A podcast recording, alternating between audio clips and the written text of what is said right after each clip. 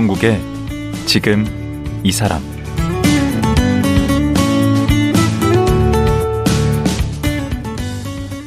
안녕하세요. 강원국입니다. 어제에 이어 전설의 헤어 디자이너에서 화가로 그리고 문화예술가로 새로운 도전을 하고 있는 이상일 선생과 말씀 나누겠습니다. 어제 얘기를 나눠보니까 우리 이상일 선생은 호기심도 많고 무엇보다 주변의 소리에 흔들리지 않고 자신에게 집중을 잘 하셨던 분입니다. 그래서 남자 미용사가 거의 없던 80년대에 이런저런 새로운 시도를 할 수 있었고 자신의 인생을 끊임없이 혁신하는 주인공이 됐습니다. 내면의 어떤 원동력이 그를 멈추지 않게 하는 걸까요? 지금 들어보겠습니다.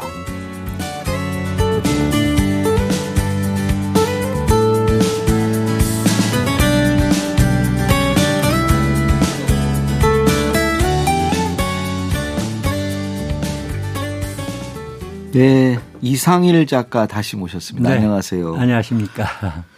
그 어제 이제 들은 얘기 중에 네. 우선 그 패션에서 그 네. 이제 미용, 어, 헤어, 네. 뷰티 쪽으로 이렇게 전환하신 게 네. 어, 잠깐 얘기하셨는데 이제 기성복이라는 게 이렇게 만들어지면서 네, 네. 어, 그렇죠. 이게 양장점이 시대가 그때 이제 세태지였죠. 아 그걸 네. 근데 이게 시대 감각이 좀 있으셨던 것 같아.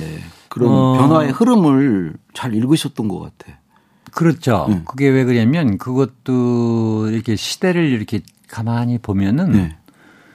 기성복을 누가 입을까 할 때예요, 그때는. 음, 음. 근데 분명히 이게 사람이 이렇게 경제적인 게 발전하고 네. 또 이제 여성 참여율이 많다 보면 그 일일이 다 맞춰서 이제 할 수가 없잖아요. 아, 예, 그래서 기성복 시장이 될 거다. 예, 그러면 이게 양장점은 안 된다. 네, 그래서 그때부터도 또 제 나름대로 마음은 어. 떠 있었죠.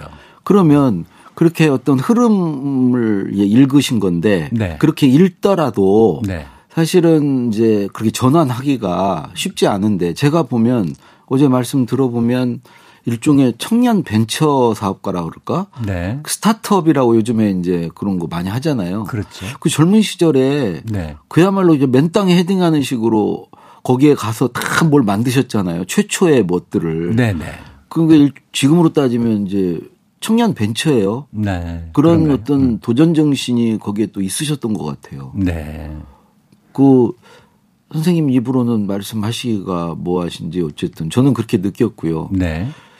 또 하나는 이제 성공 요인 중에 네. 그, 이 패션을 하다 익힌 어떤 감각을 가지고 이제 헤어 쪽, 미용 쪽으로 뛰어드니까 이게 네. 이두 개가 어떻게 용합이 돼서 다른 그 헤어만 하신 분들과 좀 차별화가 일어나지 않았을까. 아, 그거에는 엄청난 차이를 느꼈죠. 음. 어, 왜 그러냐면 이 미용이라는 직업은 서비스업이잖아요. 네. 그랬을 때 그 어떤 물론 머리 스타일도 아주 그 전문적으로 잘 해야 되겠지만 음.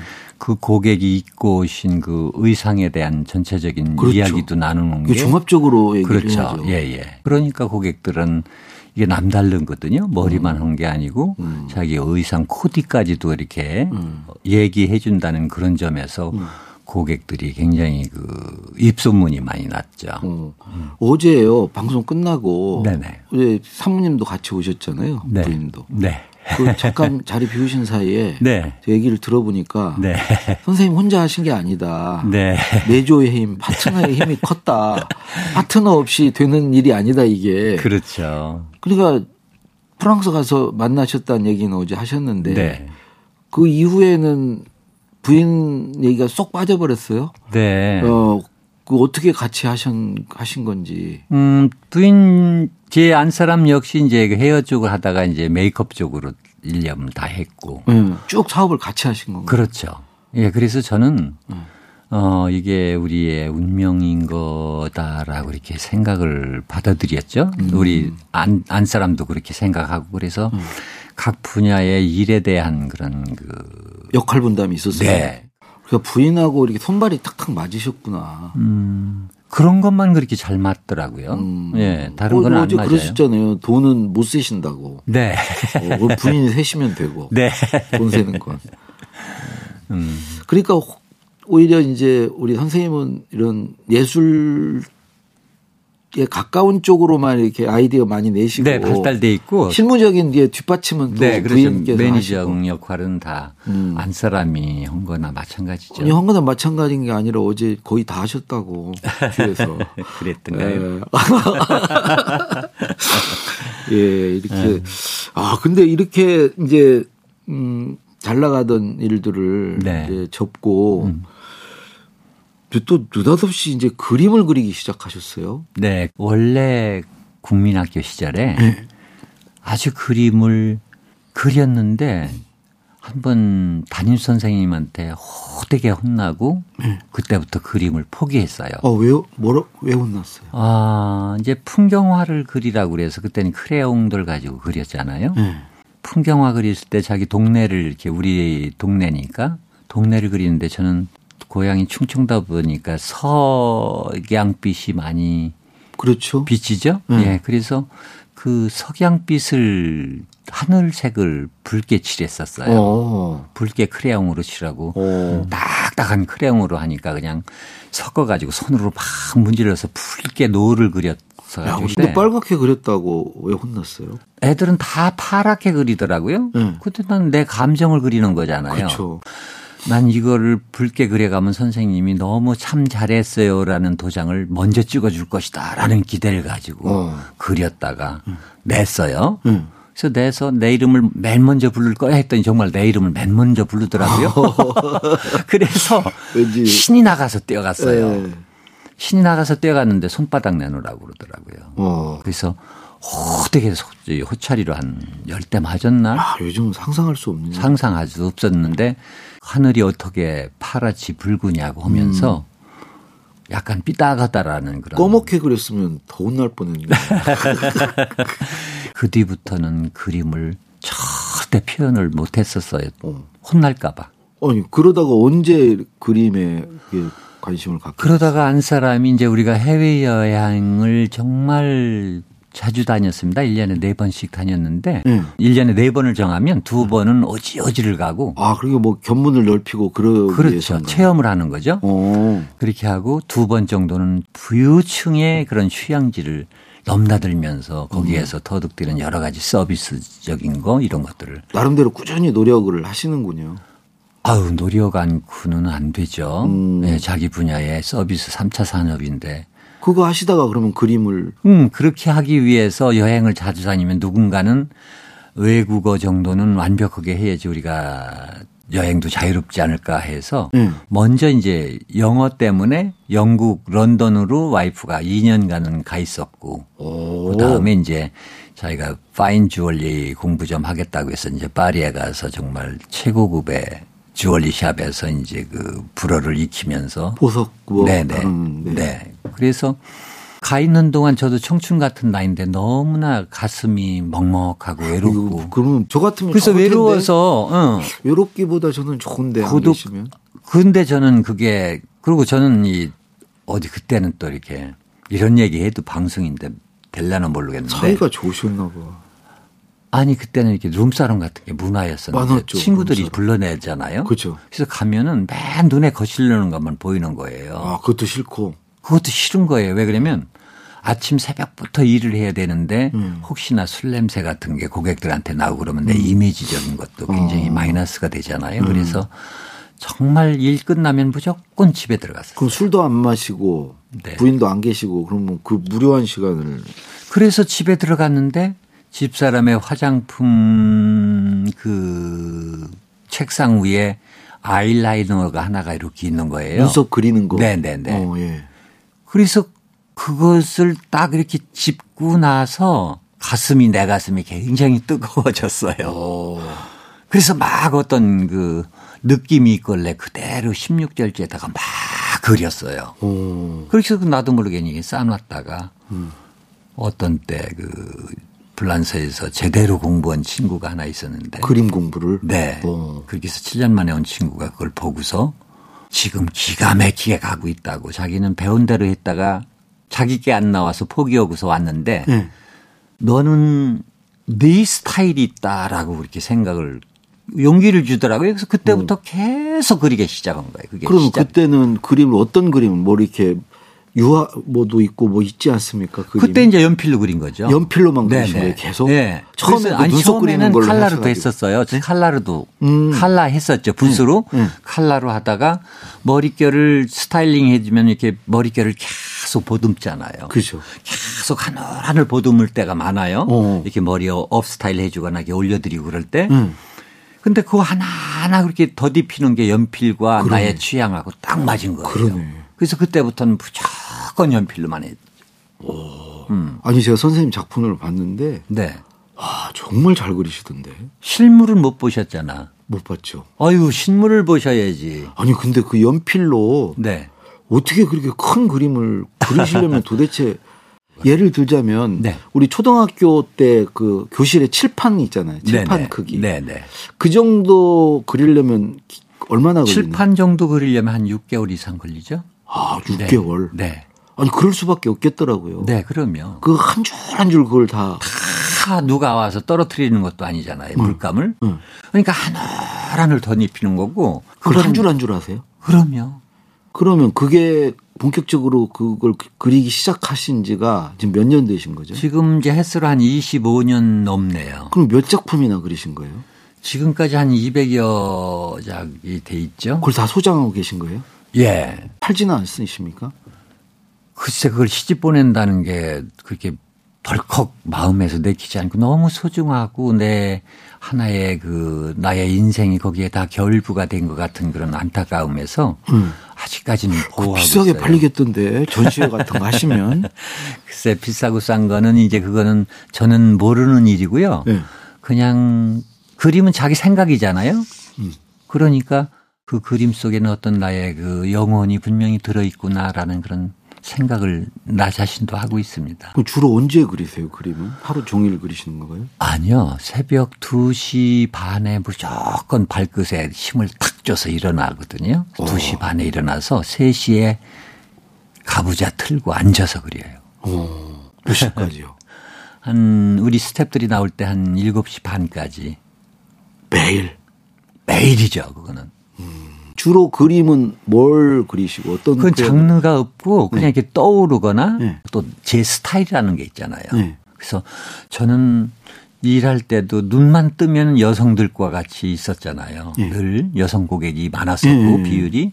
그래서 그 고객들과의 그런 그 여러 가지의 그 일들 또 생각들 또 내가 사랑하고 싶었던 사람인데 여성 일을 했으니까 사랑을 못 하잖아요. 현실적으로는. 그렇죠. 그러니까 그림 속에서 사랑을 하고 이런 그림들이 많죠. 아, 그러면 사모님이 아시나? 그림 세계는 아, 내? 영혼이니까 뭐. 음. 예. 침해할 수 없는. 음. 그렇죠. 그, 그런 어떤 예술적인 감각 이런 걸 좀 타고나신 것 같아요. 운명이죠, 뭐. 부럽기도 하고. 네. 그런데 이제 올해 5월에 네네. 그 이천에 그 복합 문화 공간을 또 여셨어요. 네. 그 네, 이름이 은퇴하고, 예. 이름이 있던데. 네. 라드랍이라고요. 예. 어, 불란서 말인데 인생의 예술, 인생의 예술 뭐 이렇게 철학적인 내용이 들어 있는데 네. 그게 저와 안 사람과 조용히 앉아서 와인 한 잔 하는 그 그림의 제목이었었어요. 인생이 예술이지 뭐라는 게. 아, 그 선생님 그림의 제목? 네네. 음. 그, 그, 거기에는 예. 그 산자락을 바라보면서 느꼈던 그 나의 감정을 그림으로 먼저 그렸다가 예. 그대로 산자락에다가 펼친 거예요. 건축을 한 거예요. 네. 그게 지금 이천에 네. 있나요? 네. 그럼 그 공간에 뭐뭐가 있는 거예요? 일단 아니, 크기가 어때요? 전체 평이? 전체 한 만여 평에 한 천여 평의 건축이 들어서 있는데요. 네.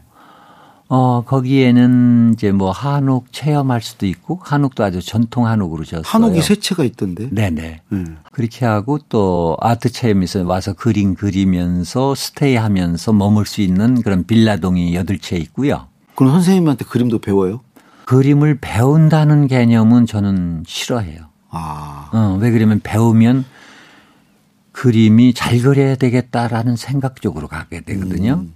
근데 누구든지 그림은 다 표현할 수 있는데 그 잘 그리고 똑같이 그려야 되겠다는 그 덫에 걸려서 못 그린다고 저는 그렇게 개인적으로 아, 생각을 합니다. 그래서 배우는 것보다는 뭐든지 할 수 있는데 사람들이 꼭 기준점을 잘 그려야 되겠다는 아. 그 욕심에 가려져서 아. 안 되는 거죠. 오. 음, 제가 제일 인상 깊게 본 건 전시관이던데. 선생님 작품. 예. 어마어마한데. 제 미술관이 개인적으로 있는데 아유 좀 어설프죠. 왜 그러냐면 제 개인 미술관이라는 게 제가 잘 그린 것도 아니고 뭐 그런데 그냥 이건 내 생각의 전체 한 어떤 우리 인생의 흐름이다 해가지고 이렇게 펼치고 그리고 제 작품 중에 81년도부터 2012년도까지 저한테 머리 했던 모든 고객분들 네.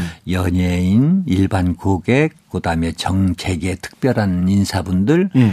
제가 머리카락을 다 보관하고 있어서 그게 작품이 돼 있는 어, 게 정말요? 뷰티 DNA라는 작품이 그 작품에 세계에서 하나뿐이 없는 거예요. 그럼 거기 몇 분의 머리카락이 들어있는 거예요? 몇만 분이죠. 아니, 30년 동안 그걸 했으니까. 모았어요? 네. 어, 머리카락은 괜찮아요, 그러니까 이게 뭐냐면 그 유럽은 다 기록 문화잖아요. 네. 머리는 그냥 자르는 개념이 아니고 음. 그 머리카락을 제가 파악을 해서 예. 이 고객이 파마나 염색이나 트리트먼트 할 때 그 머리의 성분을 알아야 돼요. 아, 그래야 만약에 예, 파마를. 하신다면 이분이 모발이 건성인지 지성인지 극손상인지를 파악해서 아. 예를 들어서 극손상이면은 극손상에 처방될 수 있는 약품이 시스테인 성분이라고 있거든요. 어. 그걸 공란에 써주면 이제 보조원이 조제실에서 준비해서 그게 협업이 이루어지는 게 저희 일이잖아요. 아, 고객 서비스를 더 잘하기 위해서 모신. 그렇죠. 전문성이죠. 그 작품 이름은 뭐라고요? 뷰티 DNA 아름다운 유전자. 아, 뷰티. 그래서 예, 디자인. 그게 하얀 캔버스 위에 투명 크리스탈 잔 위에 다 잠겨져 있어요. 그래서 그거는 그, 그동안의 고객들과 영원히 이렇게 파티하면서 인생 이야기, 아름다운 얘기를 영원히 지속시켜야 된다라는 그런 나의 개념으로 그렇게 설치 작품이 돼 있고. 그 어디에 개인 역사. 박물관이네. 그래서 인생의 흐름을 했고요. 어, 우연치 않게 이천에 한 번 이렇게 산에 갔다가 그 계곡이 있어요. 그래서 그게 그- 언제예요? 그게 95년도 정도 됐을 거요. 어, 음. 그게 처음 그 땅에 가본 거예요? 네. 그래서 돌을 이렇게 바위돌을 이렇게 조그만 돌을 건져냈더니 다리 이제 징검다리를 하려고 했더니 음. 거기서 가재가 막 기어가는 옛날 추억이 막 생각나는 거예요. 그래서 어. 야, 나 언젠가 은퇴하면 여기에서 살면서 그냥 그림 음 그리면서 안 사람이 된장찌개 끓여주면 그냥 연필 넣고 가서 하는 그런 노후를 보내려고 어. 그냥 장만을 해놨었어요. 그 땅을 산 거예요? 네네. 예. 그래가지고 그랬는데 너무 이게 등 따스고 배부르게 그냥 우리끼리만 그렇게 살면은 안 되겠다 싶은 생각에 예. 안 사람이랑 의논하고 또 내가 이 여기에 우리의 꿈을 이렇게 펼친다는 그 산자락을 바라보면서 느꼈던 나의 감정의 그림이 있습니다. 음. 그래서 그 그림을 이렇게 살- 서로 보면서 여기에 이렇게 펼쳤면 어떨까 이런 생각을 했죠. 아. 그리고 앞만 보고 쭉 일을 계속 정말 앞만 보고 일을 했죠. 그게 얼마나 걸리셨다고요? 그게 10여 년 걸린 거예요. 10여 년 동안 거기를 네네. 만드신 거네요. 네. 그래서 5월에 개관을 했죠. 올해 5월에. 네. 어, 저도 그 영상에서 봤는데 네네. 지금 이렇게 번듯하더라고요, 거기가. 네. 아주 멋있던데 네. 처음부터 그런 거예요, 거기가. 아유, 처음부터는 아니죠. 네. 처음부터는 이걸 아마 제가 그거를 그 자연이 우선이다라고 생각을 안 했으면은 거기 엄두도 못 내는 데죠. 어. 예, 아주 맹산이죠. 뭐, 뭘 이걸 어떻게 건축할 수 없는 그런 오. 곳이었죠. 근데 이제 그 자연지형을 잘 머릿속에 넣어서 자연을 우선적으로 살려주겠다 살리면서 네. 어 그야말로 그냥 황무지를 옥토로 만드신 거네요. 바위가 있으면 계단을 좁히고 음. 건축물을 줄이고 어. 네, 그런 식으로 해서 너무너무 힘들었죠. 포기도 숱하게 했죠. 힘드셨겠네요. 포기할 때마다 집사람이 위로를 많이 해주자 막걸리 큰 대접에다 따라서 당신 여기다 그림 그리는 건데 그거 힘들다고 이렇게 포기하면 어떻게 하느냐. 너무 힘들어서. 어. 그렇게 하고 제가 그 미용을 하던 사람이 예. 그 건축에 대한 또 묘미가 있잖아요. 자연을 우선 먼저 살려야 된다라는 그런 개념으로 했기 때문에 네. 나는 거기에서 하늘이 정해진 명대로 살다가 떠나면 그만이지만 네. 여기에 이 자연은 원래 태초부터 그 형태를 유지하고 내가 죽어서도 이 형태는 계속 앞으로 이어질 것인데 나는 이 자연을 빌렸다 간다라는 개념으로 거기에서 자생하는 나무와 바위와 흙을 우선 주인으로 섬겨서 음. 그대로 표현한 거예요. 나무 한 그루도 서- 섣불리 베지 않으셨다면서요. 나무 비운 거는 아카시아 나무만 비었어요. 음. 아카시아 나무는 쓰러지면서 다른 나무를 상하게 하기 때문에 음. 아카시아 나무만 해놓고 거기에 자생하는 그 오래된 진달래 나무라든지 단풍, 소나무 또 음. 그게 다 순나무 비켜서 지은 거예요. 다 비켜서 지었죠. 어, 나무를 피해서. 예, 그래서 반듯한 게 뭐가 없어요. 다 그 등고능선 형태를 그대로 얹혔다고 보시면 돼. 그러면은 오히려 돈이 더 많이 들겠는데 건축가가. 저는 그거 물질은 생각 안 하고 해서 집사람이 머리가 굉장히 아팠었죠. 음. 확 밀어버리고 지금. 근데 그 돈이 물질이라는 게 다 제가 예산서 완행열차 타고 와가지고 우리 둘이 열심히 한 결과물이고 음. 사회 구성원이나 고객들이 도와주신 거지 제가 무슨 재벌집 아들도 아니고 그랬잖아요. 그렇죠. 네. 그래서 물려받은 건 하나도 없으세요? 없죠. 그냥 두 쪽만 가지고 했죠. 아. 그냥 끈질긴 용기 가지고 했죠. 음. 그래서 아 이거를 우리가 등 따스고 배불르게 우리 전원주택만 지면 안 되겠다라는 생각에 의해서 음. 그냥 환원의 개념으로 다 거기에 문화공간을 만든 거예요. 어, 음. 함께 일하시는 거기 안에 예, 몇한 분이 25명 현재는. 오. 네네. 그 후배들한테 그 삶의 어떤 경험을 얘기해 준다는 거. 다 저처럼 이렇게 어려운 환경에서들 나와서 일하고 그러는 거 아니에요? 네. 그래서 하나의 롤 모델이 돼야 되겠다 해서 음. 지금도 의상하는 그런 후배들 음. 또 디자인하는 후배들 이런 각 계 각층의 그 대학생들도 이렇게 단체로 많이 모아서 뷰티 이런 분들도 와서 많이 오죠. 어. 예, 뷰티는 물론이거니와 음. 어떤 그런 그 인생의 자기네들 목표의 롤 모델이 되니까 너무 좋아하시고 음. 또 가서 이렇게 문자 같은 거 보내면 너무 너무 아주 그 자기네들이 용기를 북돋아 준다고 그런 문자들을 가끔 많이 받고 있어요. 어. 예. 그래서 저도 흐뭇하고 예. 그 감사함에 늘 항복하죠 뭐. 어이구, 좋은 일. 제 손 이렇게 보시면 지금 이렇게 다 망퉁어리 졌다는 저 기생 오래비 손 같았었는데 어, 아니, 지금도 예, 예쁘신데. 아침에 손이? 이렇게 파스 저녁에 파스 붙이고 자도 아침에 뛸 때 행복해 그래도 음. 이렇게 막 쑤시고 아파도 왜 나무 갖고 와야지 또 잡풀 각 정리해야지 어. 시즌별로 이렇게 가든 분위기를 자연스럽게 해야지. 어, 옛날에는 머리 가위질 하시고 지금은 저 나무 가지에 가위질 하시고 글쎄, 계속 가위를 붙들고 그게 사시- 운명인 거 봐. 어, 하여튼 예. 네. 음. 그, 뭐, 지나온 시절을 되돌아 보면, 네. 뭐, 여러 좋은 일도 있고, 나쁜 일도 있고, 네. 뭐 하는데, 지금 이제 결과적으로 저는 뭐 아주 모범적으로 살아오신 것 같아요. 누구나 선망하는 네. 그런 인생을 살아오신 것 같거든요. 네. 그게 어찌 보면 이제 성공이라면 성공인데, 네. 그런 그 성공적인 삶을 사는 비결이랄까, 음, 그런 게 있다면, 저는 음, 그 어떤 생활의 신조까지는 안 가고요. 네. 어떤 일을 행할 때 최선을 다하는 게 그게 자기 인생에서 가장 아름다운 일이잖아. 오늘 하루가. 예. 어. 오늘 하루에 내가 어떤 일이든 거기에 최선을 다한다는 것만큼 행복한 더 이상의 없잖아요. 힘들잖아요. 최선을 다하려면. 힘들어도 해야죠. 그거는 왜? 그날의 호흡은 그날의 인생뿐이지 내일은 내일 가봐야지 되는 거니까 지금 현재가 항상 과거가 되고 그 자체가 미래가 되잖아요. 아, 그렇죠. 네네. 그래서 그래서 지금 현재가 가장 중요한 거라고 아, 생각해요. 현재 최선을 예, 다해야 그래서 전 후배들이나 그 디자인 쪽에 일하는 친구들 또 어, 은퇴를 남겨놓고 이렇게 고민하는 분들이 있는데 고민할 필요가 없다고 생각해요. 왜? 음. 그날에 자기가 하고 싶었던 일을 과감하게 음. 집중해서 최선을 다하는데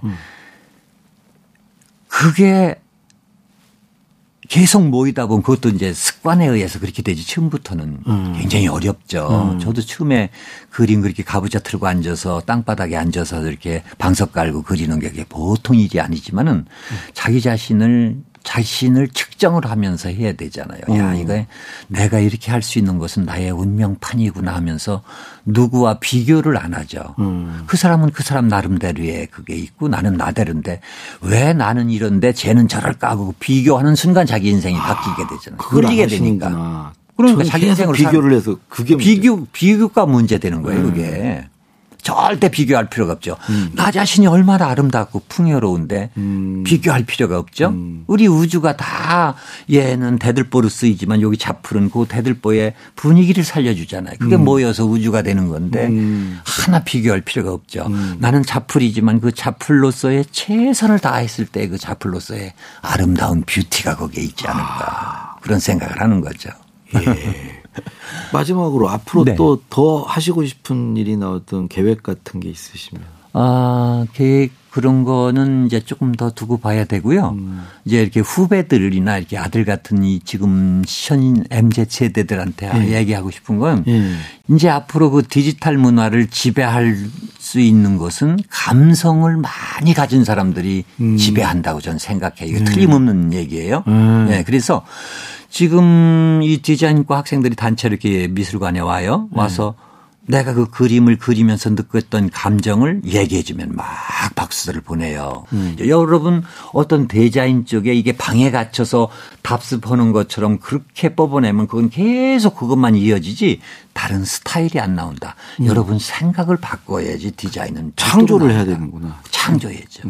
난 그래서 이쑤시개 하나 가지고라도 오늘 아침에 뭔가를 만들어야지 직성이 풀린다. 매일 하나 일 일일 일창조입니까? 뭐든지 해야죠. 빗자락을 쓸고 있을 때라도 그 쓰레기 모양새라도 어떤 디자인 쪽으로 모았다가 담는 것도 생각을 해야 돼. 그러니까 일거수일투족이 모두 이 우리 실생활의 감성과 결부되면 이 세상이 아름다워지지 않을까라는 그런 생각을 많이 하는 거죠. 알겠습니다. 예. 아이고 어제 오늘 말씀 고맙습니다. 네, 감사합니다. 예. 네, 네, 고맙습니다. 예, 전설의 헤어 디자인에서 복합 문화 공간을 만들고 예술가로 변신한 이상일 작가였습니다.